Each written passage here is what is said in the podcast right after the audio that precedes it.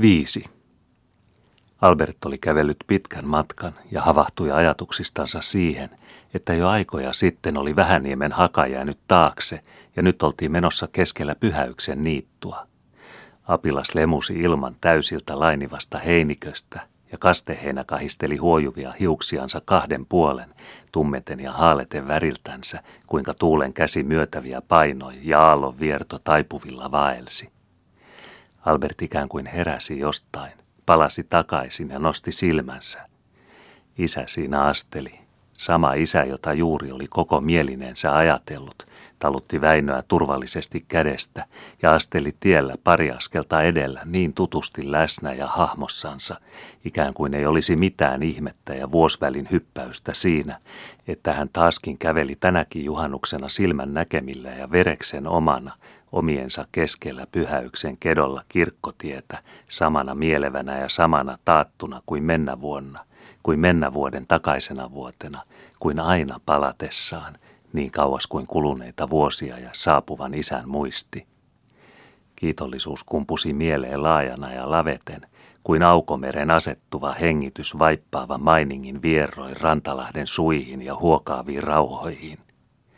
Oli tyyntä ja täydenvertaa siinä, että isä oli aivan niin kuin oli, kaukovarrottunakin tyven ja turvallinen, kuvitusten ihmeeltä saapuvanakin ja muiston kiehtojen odottamanakin aina sama tutuntasainen ja maanläheisesti läsnänoma, voiman uhkua mies ja laukeuden leppoa silmä, käsikämme lavea kuin lujimmankin kouranottoonsa lannistava, mutta Väinön kättä varohuolloin pivossansa pitelevä, hartiavarsissa väkeä kuin vaivoin nuttuihin napitettavaa ja veran saumoihin sopivaa, mutta liikkumisissa laatuisuus ja päänpidossa suopuuden säyseys, kuin kesyys itse olisi kirkkopukeissa ja harjatuissa englanninverkaisissa paraikaa pyhäyksen ketoa sopuanturoin tallustamassa.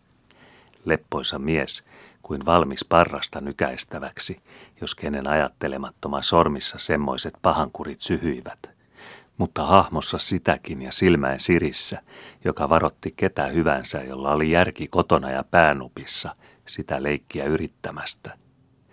Oli rintaa levittävää, että juuri semmoinen mies oli oma isä, mies, joka ei kavahdellut kenenkään edessä, mutta ei uhannutkaan ketään, hartiatilansa levollisesti täyttävä, mutta muillekin kyynäspään tilat suova, ellei kylkiin nyyhitty.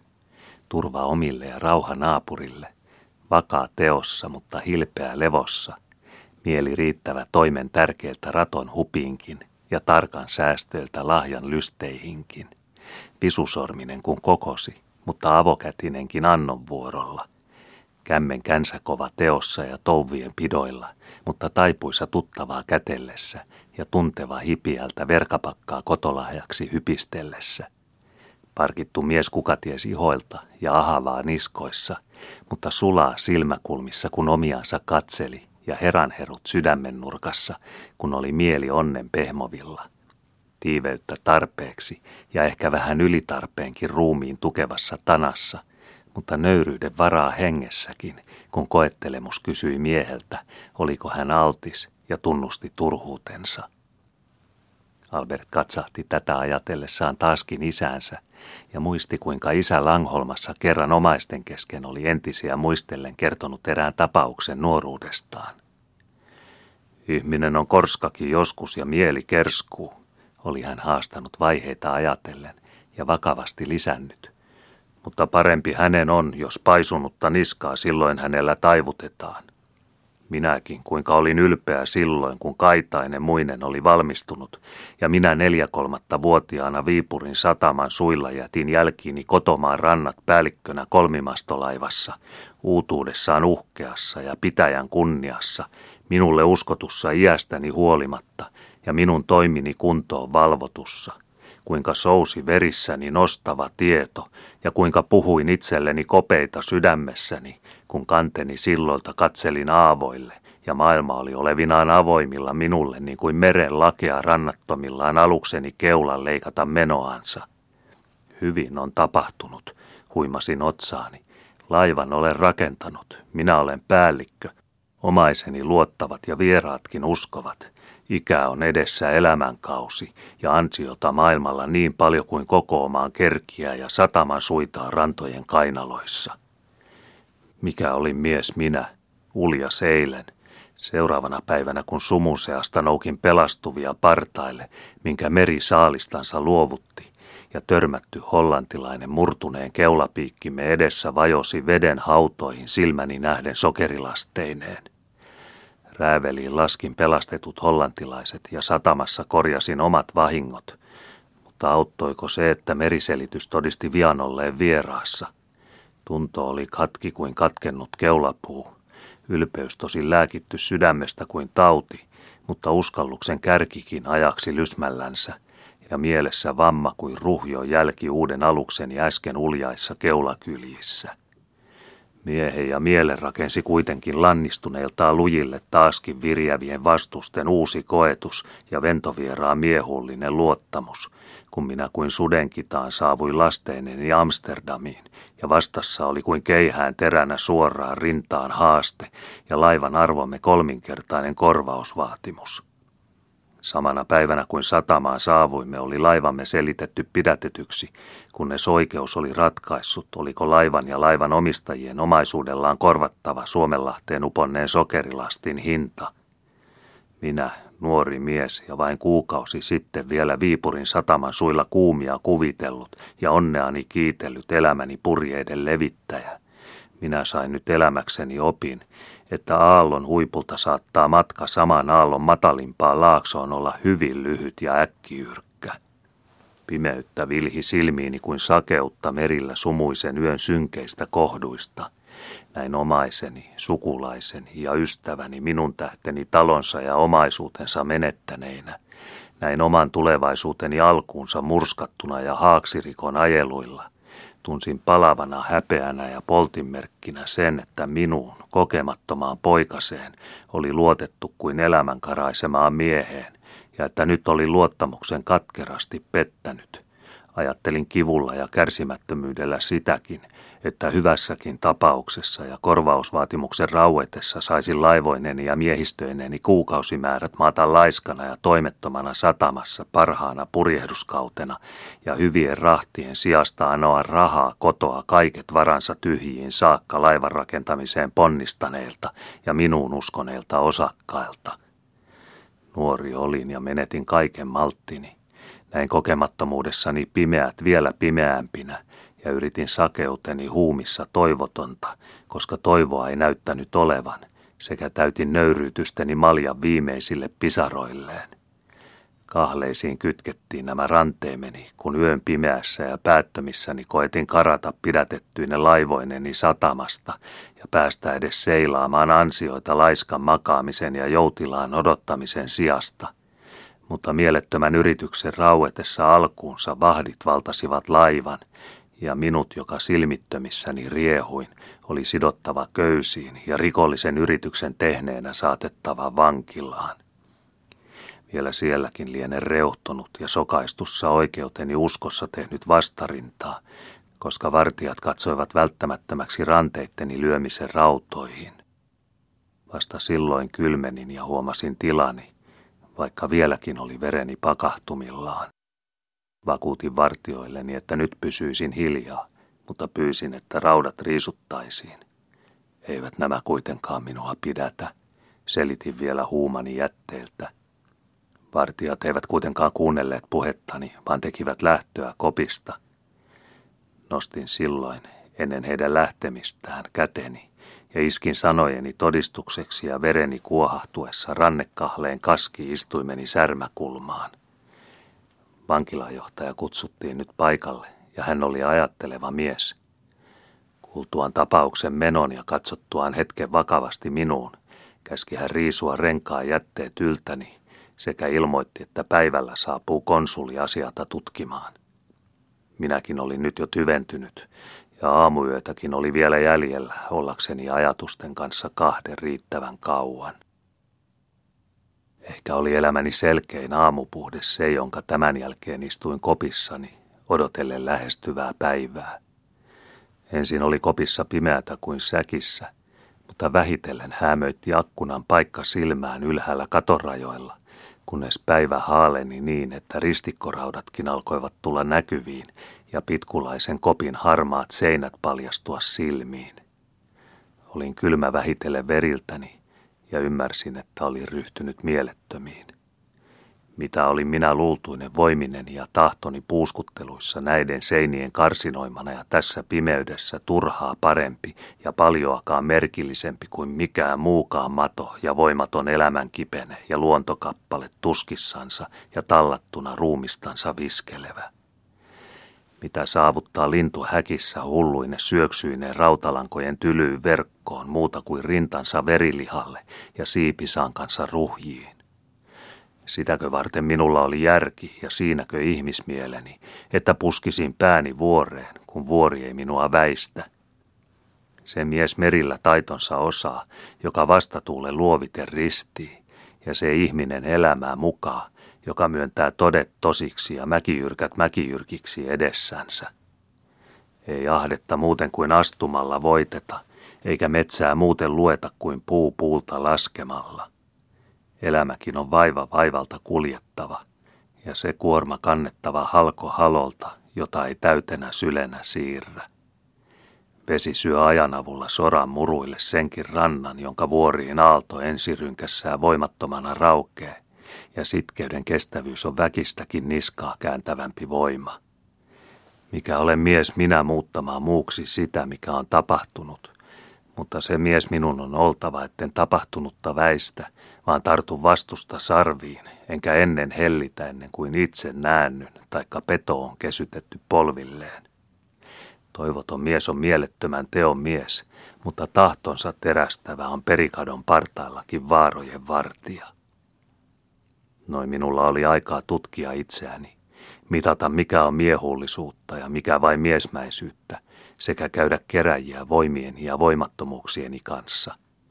Ja kun aamu vihdoin täysin valkeni, olin minä vankikopissani vuosia eilistä itseäni kokeneempi mies, nöyrempi varmasti, mutta lujempi myöskin, riisuttu paljosta, mutta tiiviimpi siinä, mitä oli jäljellä. Nuorempana vielä, Paria vuotta varhemmin.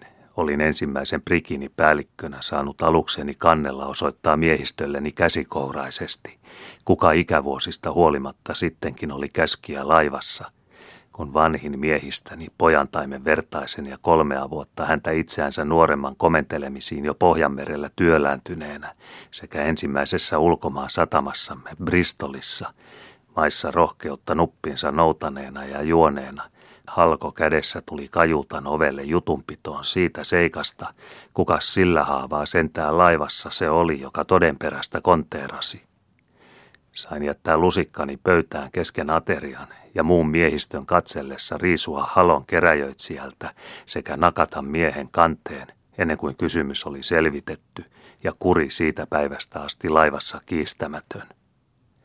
Tänä koppiyönä sain nyt vuorolta nakata itsenikin ja kukistaa niskurin minäni kanteen, jotta tietäisi viimeinenkin niskannostaja ja harjakukko aluksen hahdessa hengenluitansa myöten, että käskiä on oikea käskiä vasta järjen ohjaksissa ja mielen varsan piukanpidoilla. En sitä yötä elämästäni peruuttaisi, nöyryytyksen pimeintä yötä, mutta elämäntilinkin selkeytyvää aamua. Päivällä sitten saapui puheelleni konsuli, suomalainen mies vaikka Venäjän palveluksessa. Sitä miestä en elämäni päivinä unhota, ja sen soisin sydämeni halusta, että kerta vielä saisin silmästä silmään hänen nähdä ja kiittää miesten miestä hyvästä teosta. Ventovieraana hän koppiini saapui, mutta elämäni kiitollisuuden voittaneena hän minut jätti. Töttärman oli hänen nimensä, ja miehen hän nosti kuin suohon vajonneen. Konsuli tunsi asiansa kauttaaltansa, oli papereista tutkinut haaksirikkotapauksen juoksun ja kuullut viime yön tapaukset, sekä nuhteli minua, etten ennen malttini menettämistä ollut tullut keskustelemaan hänen kanssaan.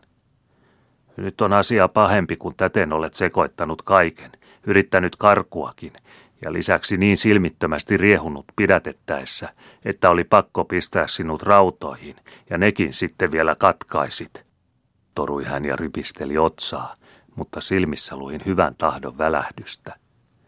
Huoneessa on neljä seinää ja jos oven läpeä katsomatta ja silmää viljelemättä päästää päänsä sarvineuvoille, niin mänty hirsii joka puolella otsansa kolistaa, kun ne puskeekin.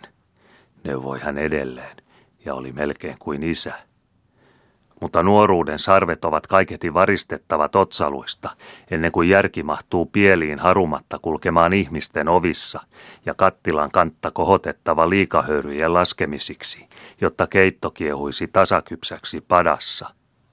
Sinulla lienee kuumaa verta, mutta kuulumisista päätellen tervettä nestettä, ja kun liiat potkot ovat putkissa asettuneet, niin ehkä olet mies tasavedon väkeenkin. En minä sinun tekojasi hyväksy, mutta sinun itsesi minä hyväksyn. Ja ajattelen, että kun olet täällä kopissa selvittänyt välisi, niin tulet minun konttoriin ja tuumitaan asioita. Sinä tarvitset takaajan, olen papereista huomannut, jotta päästävät laivasi liikkeelle ja ansioihin, ja minä luulen, että minun nimeni riittää papereihin. Minulla oli kerta oma poika, jonka sarvet myöskin vielä olivat lyhentämättömät – ja hän käänsi pistoolin suun ohimoihinsa, kun ei solmu kohta hellinnyt, jonka avaamiseen olisi tarvittu malttia, eikä ollut vieressä edes vieraskaan neuvomassa, kuinka umpi kirvoitettiin, ellei sormi hätiköinyt. Minä pidän sinun näystäsi ja tiedän papereista, että asiasi on parin kuukauden kuluttua oikeuksissa selvä. Onko sinulla isä vielä elossa? Kun konsulin lähdettyä kopin ovi vähän ajan jälkeen aukaistiin minulle, niin minä ihmettelin laivaani kohden kävellessä ja ajatuksiani sen verran järjestykseen asetellessa, etten ruvennut pakipäivillä ja ilmiloikolta hihkaista hoilottamaan kadulla ja vieraassa kaupungissa, tai yhtä raisuiltani ja mieshartiain tärähtämiltä vääntämään itkuvettä silmäränneistäni väen kansan nähden. Ihmettelin ja pelon tuskalla tutkistelin, saako, julkeako, ja uskaltaako ihminen joskus ilman pelkoa ja kavahdusta olla koko rintakehältään ja muulta kiitollisuuden ylivallalta niin maanperiltä temmattu ja onnen saappaissa astuva, kuin minä Miekkonen sillä haavaa itseni tunsin. Vissi ainakin on, että itseäni melko lailla huonompi mies minun täytyisi olla, ellei vieläkin kiitollisuus hulahtelisi partaita myöten sydänastiassani joka kerta, kun sen yön ja päivän muistan lannistuksineen ja kohotuksineen sekä Amsterdamin töttermania ajattelen. On miestekoa se ja ihmeen veroista, kun mieheen uskotaan. Tuomoista isä silloin joskus oli kertonut omaisille, kun kerta oli talvellakin kotona ja istuttiin yhdessä koko suku joulua Langholmassa. Langholman taattokin oli silloin siirtänyt piipun huuliltaan sekä vahvistanut isän viime sanomat. Tosi ihme tuo on, kun mies on varma, ja varma mies saa häneen luottaa. Taatto oli samalla kurottanut kätensä keinutuolilta isälle ja viivähtävällä vakavuudella vaihtanut kädenannon hänen kanssaan.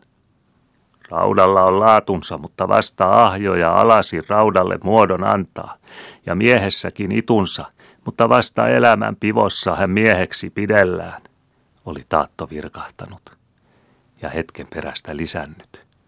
Sinä jäit nuorena isättömäksi, mutta männyn laji on semmoista, ettei se tukikeppiä tarvitse varsinsa kasvaakseen. Albert ikään kuin tarkisti vereksiltään ja vastuutiselta silmänsä isään ja laveni sydäntunnoissaan. Todellakin isä, ilmielävissään ja silmin nähtävissä tuossa asteleva, Väinöveliää kädestä holhoen taluttava, vuosivälin takaa taaskin terveenä ja läsnä olevana omien keskellä ja edessä kirkkomatkaa kulkeva, varma ja turvallinen mies hän oli. Tasainen ja taattu hän oli, niin kuin isoisä oli sanonut, kiinteyttä koko hahmoltaan, niin kuin mäen kalteessa juurtensa vuoriperuksilta kasvanut luja honkamänty, ehkä ei perin korkea ylenemiltään, mutta varre ryntäessä salskeutta kuitenkin, niin kuin samalla merellisen mäen kalteen vankalla hongalla, ja latvoissa laatuisuutta näköpiirien yltämillekin, sinne missä olivat matalallekin korkealtansa avarat avoimelti edessä, ilmat hengitettävinä ja pieltä vapaana taivaan rantoihin saakka, laatuisuudet latvoissa sankkoina sekä humistamaan rauhoja, kun leppohulmi ilmoissa, taivas lauloi lauhoja ja tuulen viehto suvaitsi korentojen kisat havuneulasten pihkoissa, että kestämäänkin taipumillaan, kun kovat koettelivat, tuulelle tuli halu tutkia ja merten hengelle valta pidellä, olivatko oksissa sittenkään sitkaudet ydinterveitä sydämiltään, varren tanassa vahvuudet valmiita viimeisiinkin voimamittelöihin ja juurten väki vuoren rintapielissä kynsiltänsä varmaa rajuissakin tempomisissa. Kelpo mies, meret kokenut ja laineet tietävä, mutta itsensä painoinen manterillakin, toimen tasainen ja teon terävä, ehkä verkas, kun oli ajatusten oltava siipisulilla ja mieltä havitettava, mutta sitä taatumpi, kun liikuttiin maanpäällisissä. Ja anturilla, niin kuin ajatuksen liikkumisillakin, oli tannerta allansa, laivan kantta tai maan kamaraa, tähtien täsmää meren teillä tai tarkan tekoa tilikirjan sarekkeissa. Varmasti karhea otus vastakarvan silittäjälle, mutta suostuva takuita myötäkäsin pidellessä – täyssäkin painoinen ja hikivähdin taksi sille, joka luuli tynnyrityvistä kapanpussina käsittelevänsä, mutta täysissäkin antoinenkin ja leipävilja rikkaus sille, jonka laarin suille jyvänkulta juoksutetaan. Varma ja lauha mies, mitan täyttävä niin teossa kuin levossakin, toimen tiivetessä tiiviimpäänkin riittävä, mutta puhdettiima ratossakin seuran verta – arkisissa yhtä kotonansa kuin pyhävaatteissakin, ja tasoilla silloin, kun konsuleissa ollaan, mutta tasakämmen silloinkin, kun naapuria kätellään kyläraitilla ja Spanjan terveiset sanotaan tuoreiltaan.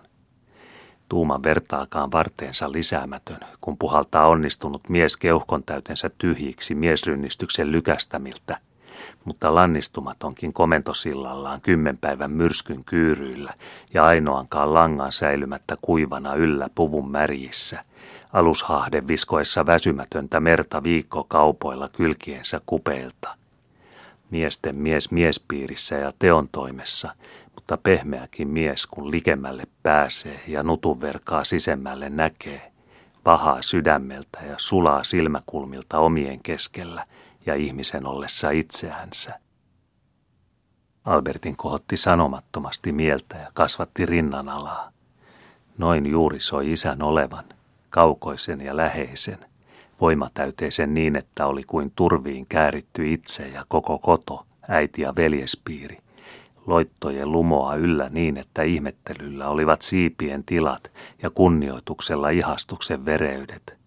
Omuutta saapuneessa niin sydäntä lähille, että luottamus lämmitti ja viritti veret. Albert vilkaisi taakseen Erikin kanssa saapuvaan äitiinkin.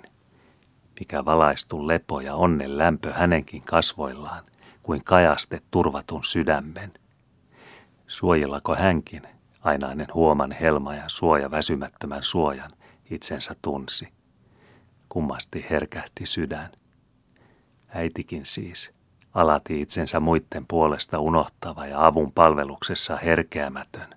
Hänkin siis kätki rinnassansa anoa ja haikeutta poven täydeltä, ja haki hänkin ja tarvitsi, niin kuin oma itse aina ja salaisessaan, huolimielen helpotusta ja liittymisen lohdutusta, ja oli lievitetty. Ja miksikä ei? Herkäthän hänen kasvonsa olivat, kuinka ne eivät siis värähtelisi, vavahtava hänen verensä, kuinka se ei siis olisi vahvanakin onnen heikko. Ihminen hän oli ja kärsivä, kuinka ei siis hänellä olisi kannettavaa yksinäisyyden täydeltä. Miksei hän olisi laudutettu ja lohdutettu, kun on kaihojen jälkeen kaivattu taaskin kotona, tukena se, jota itse saa tukea, turvana hän, jota itse elämällään hoivaa. Miksei hän olisi kevitetty ja kohotettu, kun ovat yhdessä taaskin ne, joilla on elämän yhteinen taakka – yhteinen rakkauden huoli ja yhteinen myötä ja vasta, yhteinen onnen velka ja yhteinen vaikeuden tie.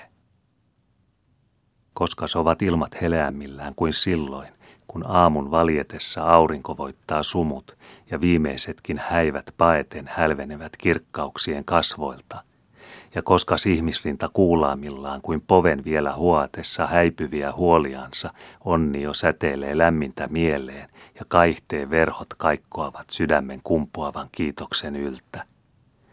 Armas äiti, rakkauden rikas, kuinka soikaan hänelle hänen huokaistun onnensa hiljaisen ilon, hänen silmiensä puhtaan päilyn ja kasvojensa lämpimän rauhan, lempeyden viivyt otsalla ja huout huojennetun rinnan tasaisessa hengityksessä. Äitikin, ehtymätön ja uupumaton antaja ja ainainen jakaja, valmis neuvoon, kun oli neuvoton, ja altis auttaja, kun oli avuton, vaiva viihteejä ja vaikeuksien selvittäjä, siunauksessaan syvä, kun rukouksinsa sulki, ja toimineen läsnä, kun huoman käsi oli tarpeen, syliin sulkia suruissa, nuhtelia erehdyksissä, ojentaja ja lohduttaja, vaalia ja valvoja.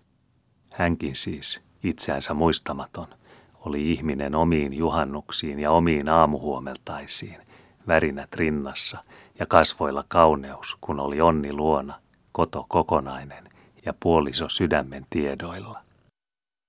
Riemu ja kiitos äidin puolesta ja isän puolesta, koko elämän puolesta ja itsen tähden, sykki ja tulvi Albertissa ikään kuin rinnan rajat ratkoakseen. Olivatko maailman kasvot todella noin kauniit katsoa, maan rinta raikkailtansa noin vihreä ja kyltä ympärillä, taivaissa sineä noin silmän sukeltamilta yllä ja auringolla kultaa noin tuhlaamalti lähille ja kauas, ilman pieliin ja polun ruohoon, kukkasen keinumille ja metsien hartioille, pilvien päärmiin ja lehtien välkkyyn, kimalaisen kiiltoon ja laihojen liehuun, tuuliin ja tuutivaan korteen. Ilma kiitti, ruoho kiitti, oma mieli kiitti. Pyöryttäviin oli poutaa yllä, puuntaviin päivän pieltä. Huikaiseviin huittua auringon huuman tässä tuolla, käden kurottamilla, silmän suistamilla – metsissä, mailla, lakeain loitoilla ja laaksojen lymyillä. Ilman niidet kullan kuteissa, taivaan tulvat valon kaadoissa, maa sylinä, suvi sulhona, kedot kihloissa kiloisen päivän, laihojen laineet, lehtien suhinat kisoilla kosivan tuulen. Palloonko pyörtäisi leikkivä käsi hulmivat runsaat, kourinko kättelisi helmyvän hurman tavoitetut läikyt – siepattaviako tuulen helmat humistuksiltaan, kulta käärittävääkö lehvien hipiöiltä, ilmako helmien pisaroilla koivikkojen välkkyvillä latvoilla. Polun pienartako rakasti herkemmin, matalaksi ruohoksi tallattua, mutta sirkultansa joka kärjeltänsä pystyssä. Vai syttyvämpikö oli silmä tanhuilla suvisen niitun, väriä vaihtavaa jokaiselta tuulen henkämältä ja heinikkyänsä aitoihin saakka valtoimin vihtoavaa. Sykekkö syvempi auterissa lämpimän ilman, laaksoa liehtivän ja lehviä lempivän, vai värekkö väkevämpi ruskoissa vakavan metsän rannan, latvojensa rauhaa poudankylvyissä soutavan. Maan avatut sylit ja antavat armot, aarretta ilmoissa avaruutten ääret, riemua mullassa povien pakahtumat – tulvako hukuttavampi yrteen yrttivän, apiloin apiloivan, vihrein virvivän, hyönteisin hyrisevän, kortta ja vartta ahnein kasvavan, päivää ahmivan ja suvea suhistavan, kevyttä kukoistavan ja mantuista muhoavan maan, vai tuhlaavampiko taivas lahjojensa jaolla, sinet sulina, mitä siintoa ilman syliin mahtui, korkeudet kyltänä, mitä kupua oli valoa valaamaan, aurinko ylimmillään, mihin kirkkaus ikänä kehränsä kiipesi, maailma yltäisiltään ahjoilla elämän ja läikkivän lämmön. Suven korkeutta ylty ympärillä silmäin sokaistumiin, taivasta yllä pään huimaamiin, maissa levitystä ja maan rinnoissa versoa veret huumiin, maailmaa ja väliää ajatukset hurmiin, mielen sarastuksilla rantaa soudettavana kuin heräävällä huomenella pielten piiriä ruskojen radat pilvien puneruksiin saakka. Albert oli onnellinen sykkivää sydäntänsä myöten. Suvi nuori ja tuore niin kuin omankin mielen aamu. Keto keveä kulkea niin kuin köykäinen omakin askel. Ihmiset pyhäisissä ja kiitosta lintujen liverrys niin kuin riemuilla omakin rinta ja siunauksilla silmien syte kaunis maailma, koska oli kasvoilta paistava ja rannoilta rajaton, täyteyden kehää pisarain syke ja auringon kimaltava kehrä, lehden värähtävä ja taivaan tulva, pienutten piiri ja suuruutten summa, tuulen tuuti heiluvalla heiniköllä ja avaruutten auvo sinien sylissä. Armas äiti, koska oli sydämeltä rikas ja silmältä rakas, surun soipa, mutta onnen salainen, himmi ja hilti koskevan kovan, mutta hilpa ja viihde hiljaisen ilonkin. Lähimmän läsnä ja syvimmän altis, pienen uskollinen ja suureen uskova, huolen silmä siinnoissa uhraavan toimen ja rakastavan toivon. Varma isä, koska oli voiman riistaa hartiakoossa, mutta laupeuden mieltä tahdon maltissa, silmältä raitis ja kädeltä tiivis, mutta hupaa silmäkulmissa ja hyvän sukaa kädenannossa. Visu kun oli teon tiima ja asiat hoidettavina, mutta suopea säysiltänsä kun oli ratto ja naapurit istuivat ystävyksinä, maailmaa nähnyt ja maailmalla mies puolestaan, mutta kotona vastaaja konnuillansa parhaan itsensä veroinen – Karheapinta ehkä ihokasvoilta ja niskan ahavilta, mutta sula sydänkuopalta ja mielen hipiän herkiltä. Vaimonsa usko ja tuki, lastensa turva ja ihme, tuvan turinoissa tarinasuu ja talon toimissa tasaisen sanoja, lauha ja laatuisa, lavea laveissa, täsmä tarkassa, myödön myöntävä, mutta piukankin pitävä, isäntä ja mies, puoliso ja isä – jolla oli meriltä silmää, mutta manterilta anturaa, vapaa näkemään, mutta vakaa astumaan, sen tietävä, että muutakin oli maailmassa kuin oma talo, mutta siitäkin perillä, että vain juurillansa puu ja konnuillansa mies on perustuksillansa. Miekkonen itse, koska oli onnen polvilapsi, juuri isä isänä, juuri äiti äitinä, suvi juuri suvena ja juuri oma mieli omana mielenä – Isä turva ja kiehto, omuuden vakuus ja outouden viepyys, varmuuden lupa ja väljien viete, miehen kunnoilla kuvitusten kuudan ja kaukojen kaje. Äiti huoma ja hereys, silmän valvoja sydänsykkä, valvova ihminen, uskova ihminen, tahdon vakaa ja sielun harras, toimen tyys ja siunauksen syvä, sormessa huoli, rinnassa rukous – ristikäsin ja rakastavana elämää kasvoihin. Suvi syliä ja suihkaa, tummaa tulvaa ja valon valkeutta, yrttien yltää ja taivaan tuhlaa, korre riemua, maan pimennoista putkivaa ja sinien sinkoa, pielettömien laelta maailman helmoihin vuodatettua, morsiota kihloissaan, ylkää kosioissaan, sulhaa ja sulhoa taivaan häiden ja vihityn maan. Omako mieli kaiken altis, alkujen aihi ja vaiheitten vanki, kätkö kaiheen ja kauniin, riemun ja riudun, isään yltyvä, äitiin heltyvä, suviin syttyvä, maat taivainensa, onnet toivoinensa rinnan rajoihin sylkin sulkeva, aavistusten avoimilla, uskojen uneksumilla elämän ilmiä syvä sala, kyltä ja kaipuu, korkuuden kuro ja pienuuden parkuus, hurmion hyke, ja haikuuden kipu.